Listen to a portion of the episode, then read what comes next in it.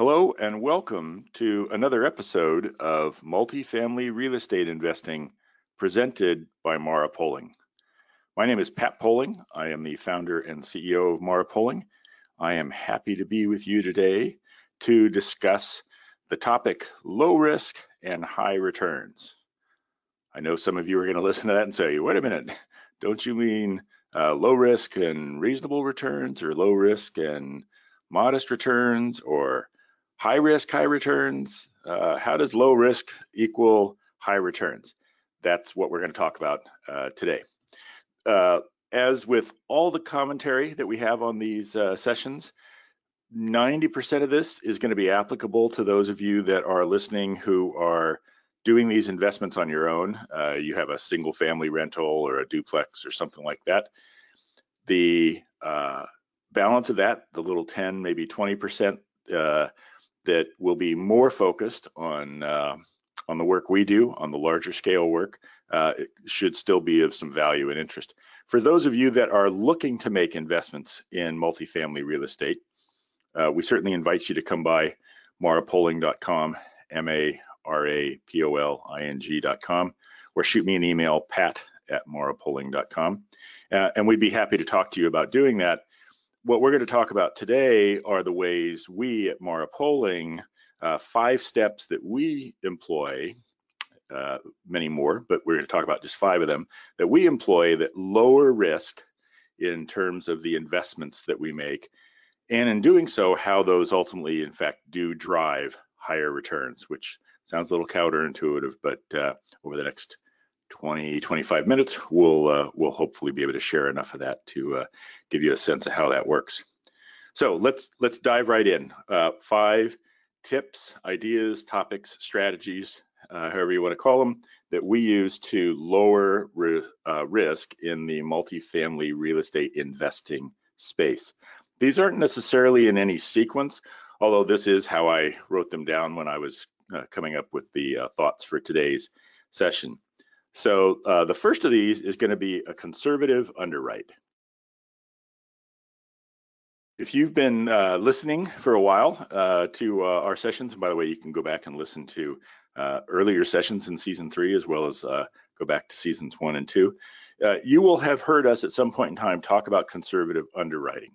What we mean by that is this, is when we model out the performance of an asset during the acquisition phase of a particular uh, project, we will make a range of assumptions about a number of variables. And these variables include items like uh, rent growth, uh, expense growth, uh, occupancy, uh, bad debt, um, physical vacancy, um, capital investment, uh, capital reserve requirements, a whole host of different factors, and obviously the purchase price um, as well. Uh, and we're going to talk about that more actually in a moment. Uh, so when we make those assumptions, uh, it's one possibility is you could make those assumptions based on the market data you have, which is how we do it, and you could aim for the center of the target, right? You could aim for uh, right for what the market says it's going to be. And so I'll use an example. Uh, the asset that we're looking to acquire has historically had an 8% vacancy rate, 92% occupancy.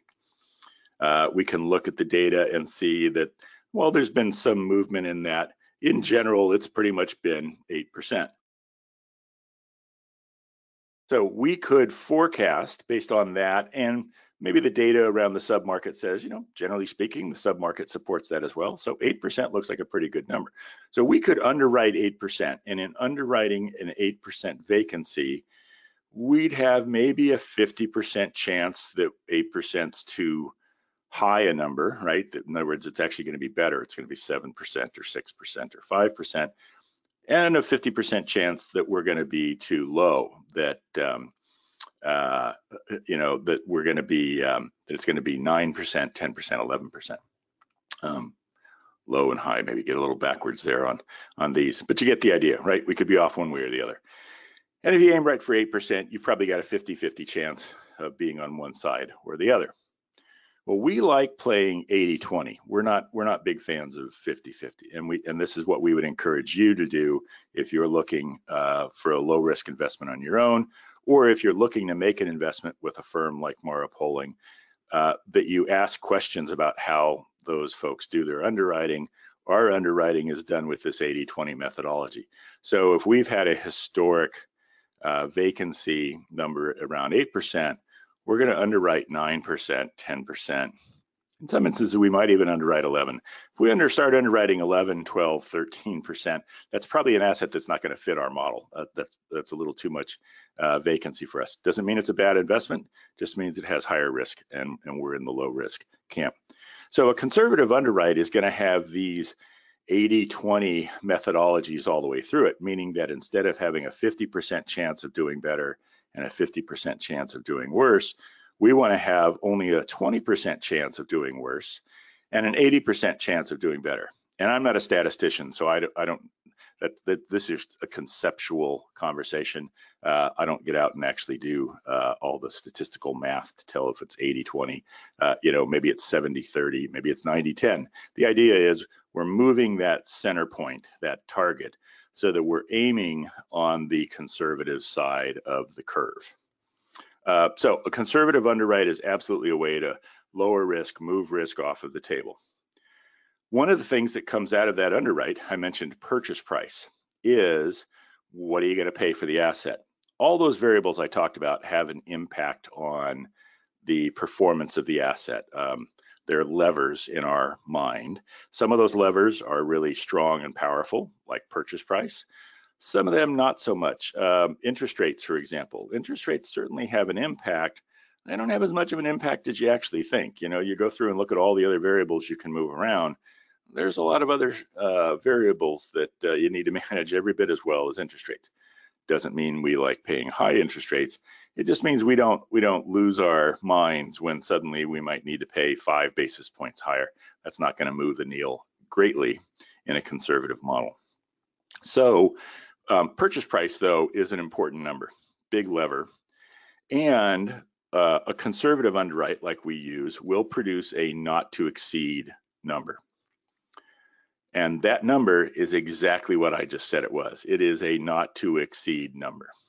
And that's one of the uh, most important ways you can lower risk as an investment is going in knowing what the number is that your model stops working at. So I'm not necessarily talking about that old adage of, gee, you make money when you buy an asset.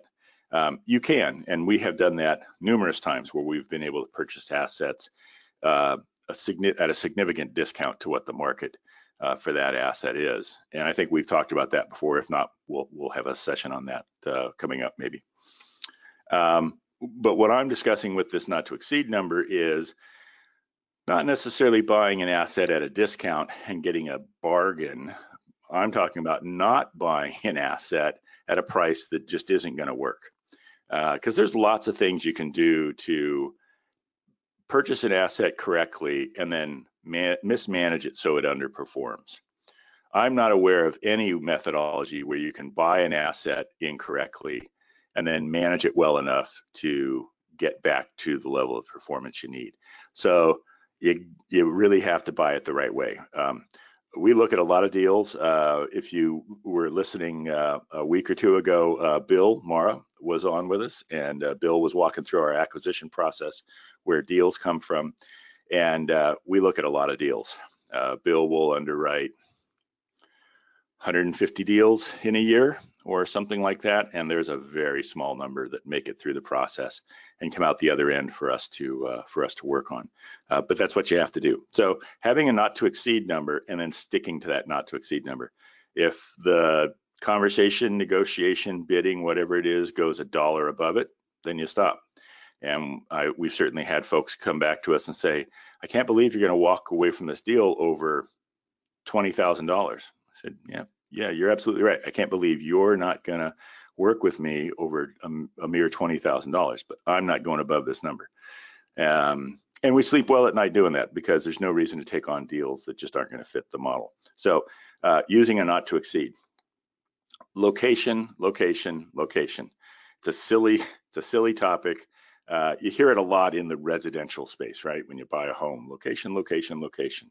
Um, it it is absolutely true in the multifamily space, and by that, by location, location, location, uh, what I'm talking about is the submarket that the asset is located in, the characteristics of that market in terms of its current and future growth, and by growth I mean population growth, household growth, income growth, job growth, all of those factors that not only improve the performance of an asset, but by virtue of the fact that you're in a market that is growing, it provides additional safety and security, i.e., lowering the risk, so that when we move throughout the entirety of the economic cycle, which means when we go through a recession, those markets are going to fare better than a market that's not experiencing significant growth or that's not experiencing any growth, that's simply a mature market. So when you look at our assets, generally speaking, our assets are going to be um, either on the uh, edge or near the edge of a, uh, a larger market uh, so that we're experiencing growth, or they may be on the interior of a market, but in a very specific area that um, uh, that is experiencing growth. And you'll see that in uh, the assets we have in San Antonio and Dallas uh, and Houston and all along the uh, the Texas Triangle. We've got lots of great examples, and again, happy to share those with you.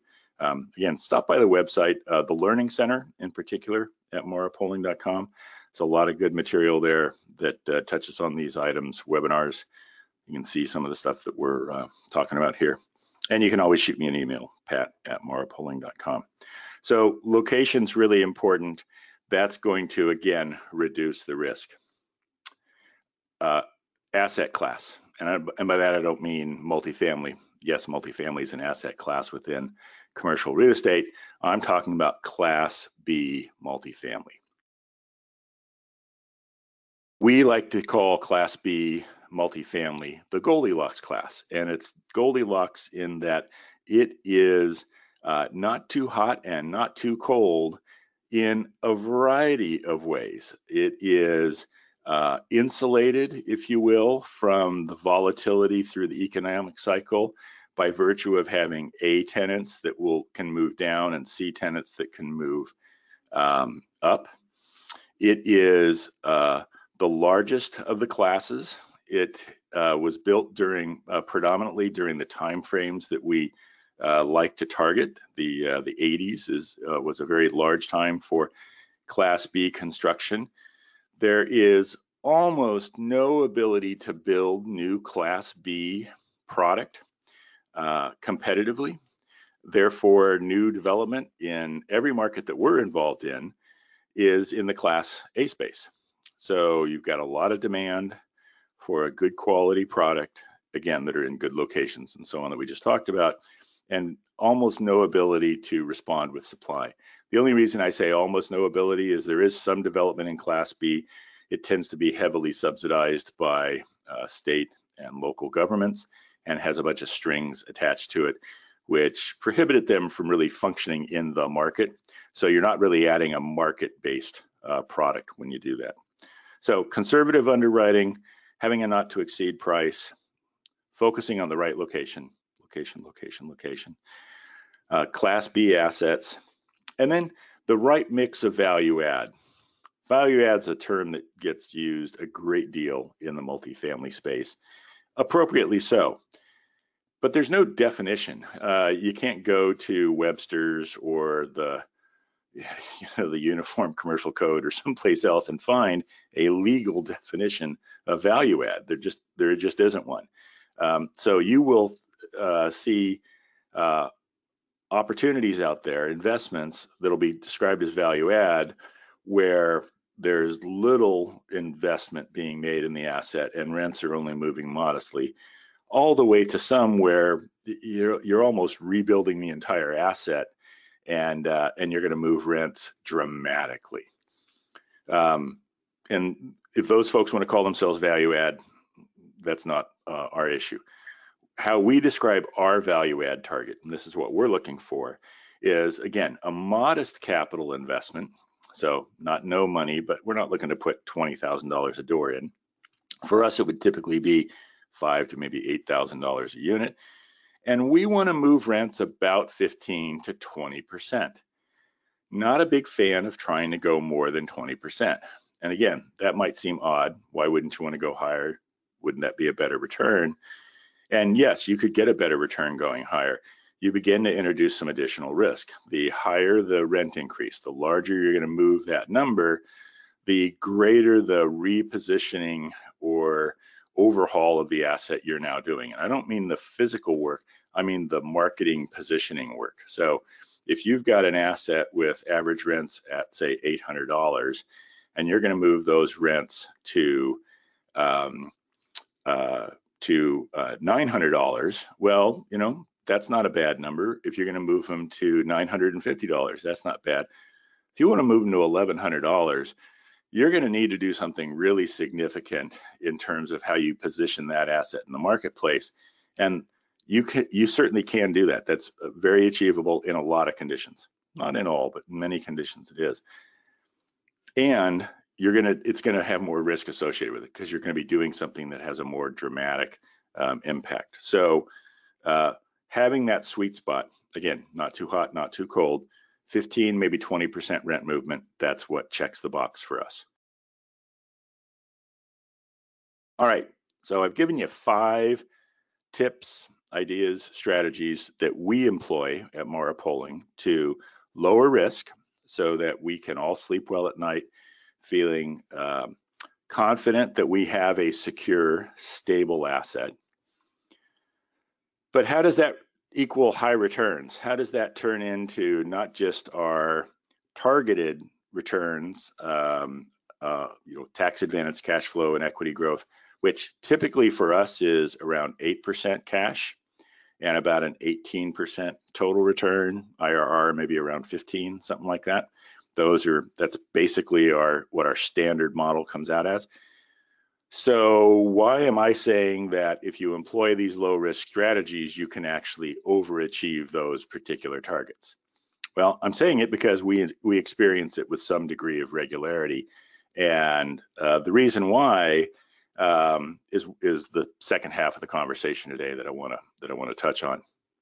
So, the um, one of the reasons we like investing in commercial real estate um, single family, duplexes, fourplexes, the residential multifamily space, that's fantastic. Um, great place to invest. Values there are a function of comps, what other what other people are kind of getting for the same asset. On the commercial side, so 20 plex, 40 plex, 100 units, 300 units, the space that we play in, uh, assets are valued there based on the amount of net operating income you generate. So you generate more income, the asset's worth more. And on cap rates, basically what people are willing to pay to buy a dollar of net operating income, right? If somebody's willing to pay $20, that's a five cap. If somebody's willing to pay um, $12.50, uh, it's an eight cap, so on and so on and so on. Um, so uh, so one of the ways that we see high returns is when you purchase an asset using the strategies we just described and you manage it using the strategies that we just described, what you experience is a solid performing asset that will be more desirable in the marketplace than other assets that are out there, right? So if someone has done a swing for the fences deal, um, uh, I saw one the other day, uh, came across my desk. Uh, a deal was teed up. It was going to be, I think, uh, uh, something like a, um, a 30 month hold, so two and a half years. Uh, they were going to get in, do a bunch of work, and get out.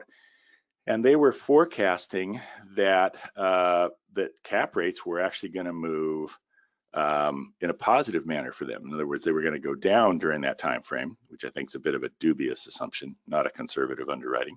Um, but they were also they were doing everything in that time frame they were going to get everything done. So who were they going to sell that to? Um, who's going to be really interested in in buying that asset um, if you've already done all that all that work to it? Um, so using the strategy we're describing where you're doing these modest value adds, you're buying a, a good solid performing asset in a good solid market, you're going to have more people that are going to be interested in buying that on the back end.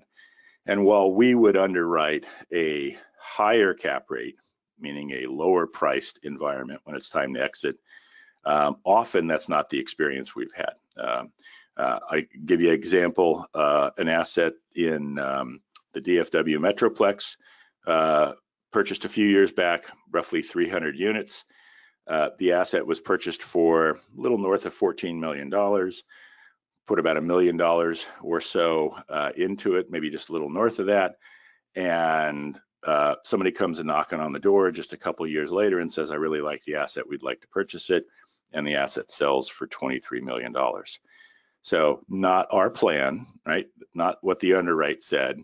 Uh, absolutely what happened because the methodology we used to buy the asset and to manage the asset made the asset more valuable in the eyes of the marketplace. And that's ultimately what a cap rate is about. How many people are looking for good quality deals versus how many good quality deals are out there?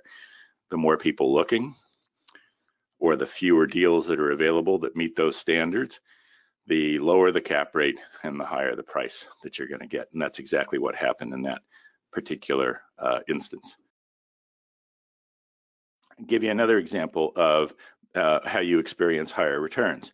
Um, so uh, using methodology like the uh, Goldilocks uh, asset class, Class B, where there's some insulation from Class A and from Class C assets, you're going to have a more steady performance. And that more steady performance over time combined with the other conservative elements of the underwrite, 8% cash can be the target, and you will often see cash above that. Uh, got an asset right now. The asset is moving into its third year, and cash is already uh, north of 10%, uh, headed towards 12 uh, right now. Uh, it is absolutely going to overperform the 8% number not because we moved rents more aggressively, not because um, the uh, asset itself was purchased any differently, but simply because when you aim for 80 20, yes, you're reducing the downside to 20%. You're also increasing the upside opportunity to 80%. So there's a much higher likelihood that things are going to go better. And that's exactly what's happening at that particular asset. We're still aimed for our target, right? For our underwrite. We're still in a position where, um, you know, we want to make sure we perform to that level. That doesn't mean that we're going to um, not take advantage of opportunities to perform better. So, as I said, for example, you underwrite vacancy at 10%. Historically, it's been at 8 we might be performing at eight, which means you're going to have a 2% improvement. That's going to flow through to NOI. It's going to throw off more cash. It's going to increase the value of the asset. You might actually have be at 7% or even 6%. And that, in the example I'm uh, mentioning right now, is exactly what's happening uh, at that particular asset. So when you stand back and look at all of these items, the reason to employ a low risk strategy is not to get higher returns. That's not what I want to communicate. We employ a low risk strategy at Mara Poling because we want to reduce risk to achieve the first two elements of our five step total return, hence the Mara Poling Total Return Fund. Uh, and that is security and stability. And that's, that's what we do by lowering risk. And when we lower risk, we increase the likelihood that we will in fact achieve the tax advantaged cash flow and equity growth that we target. Again, that 8% cash, 18% total return, and, and uh, 15% IRR. But because we've done it in this 80 20 methodology, there's a decent chance that we're in fact going to overperform those. And uh, approximately 50% of the assets we have invested in uh, over time, in fact, have overperformed those um, those targets. Um, and we're happy to share those with you. If you're interested, shoot me an email. Be happy to talk to you some more about those and uh, give you some of the historical performance data so you can see how that has worked. As I said, for those of you that are looking to make an investment, uh, a passive investment in multifamily real estate, uh, give me a call, shoot me an email, go to the website, download some of our material. Uh, I'd love to share with you what we're doing. We might be a good fit for you. If we're not, uh, I'd like you to at least look at what we're doing and understand how we do it so that can help you in terms of asking questions of others that you may be considering working with. And for those of you, pardon me, and for those of you that are doing this work on your own, uh, you can absolutely do the exact same things that we're talking about, right? You can use a conservative underwrite, be focused on the location of the asset that you're purchasing, uh, try and buy in the, that middle of the market, that class B kind of space. Uh, have a not to exceed number. That's one of the biggest ones. have a not to exceed number so that you buy, uh, not so much that you buy it again, that you buy a deal on the on the cheap, but that you don't overpay uh, and end up with an asset that's just never going to work the way you need it to. And uh, and be modest in terms of what you're planning on from a value add standpoint uh, so that you don't introduce too much um, too much risk. And if you do all of those things, as we do all those things, you will have a higher likelihood of seeing higher returns, and that's how low risk equals high returns. Please uh, take a visit at the uh, Learning Center at marapoling.com, M-A-R-A-P-O-L-I-N-G.com, and uh, subscribe if you aren't already subscribed. We do have sessions every week. Go back and listen to some of our past ones. If you have a topic you'd be interested in hearing us discuss or a guest you'd like us to have on or a type of guest, you know, hey, good, I'd like to have an estate attorney on there. I'd like to understand what they think about how we should hold title, which by the way is a great topic and one that we will actually be doing in the next couple of months. Uh, then shoot us an email and let us know about that. Otherwise, have a uh, have a great day, and we look forward to seeing you again next time on multifamily real estate investing presented by Mara Poling.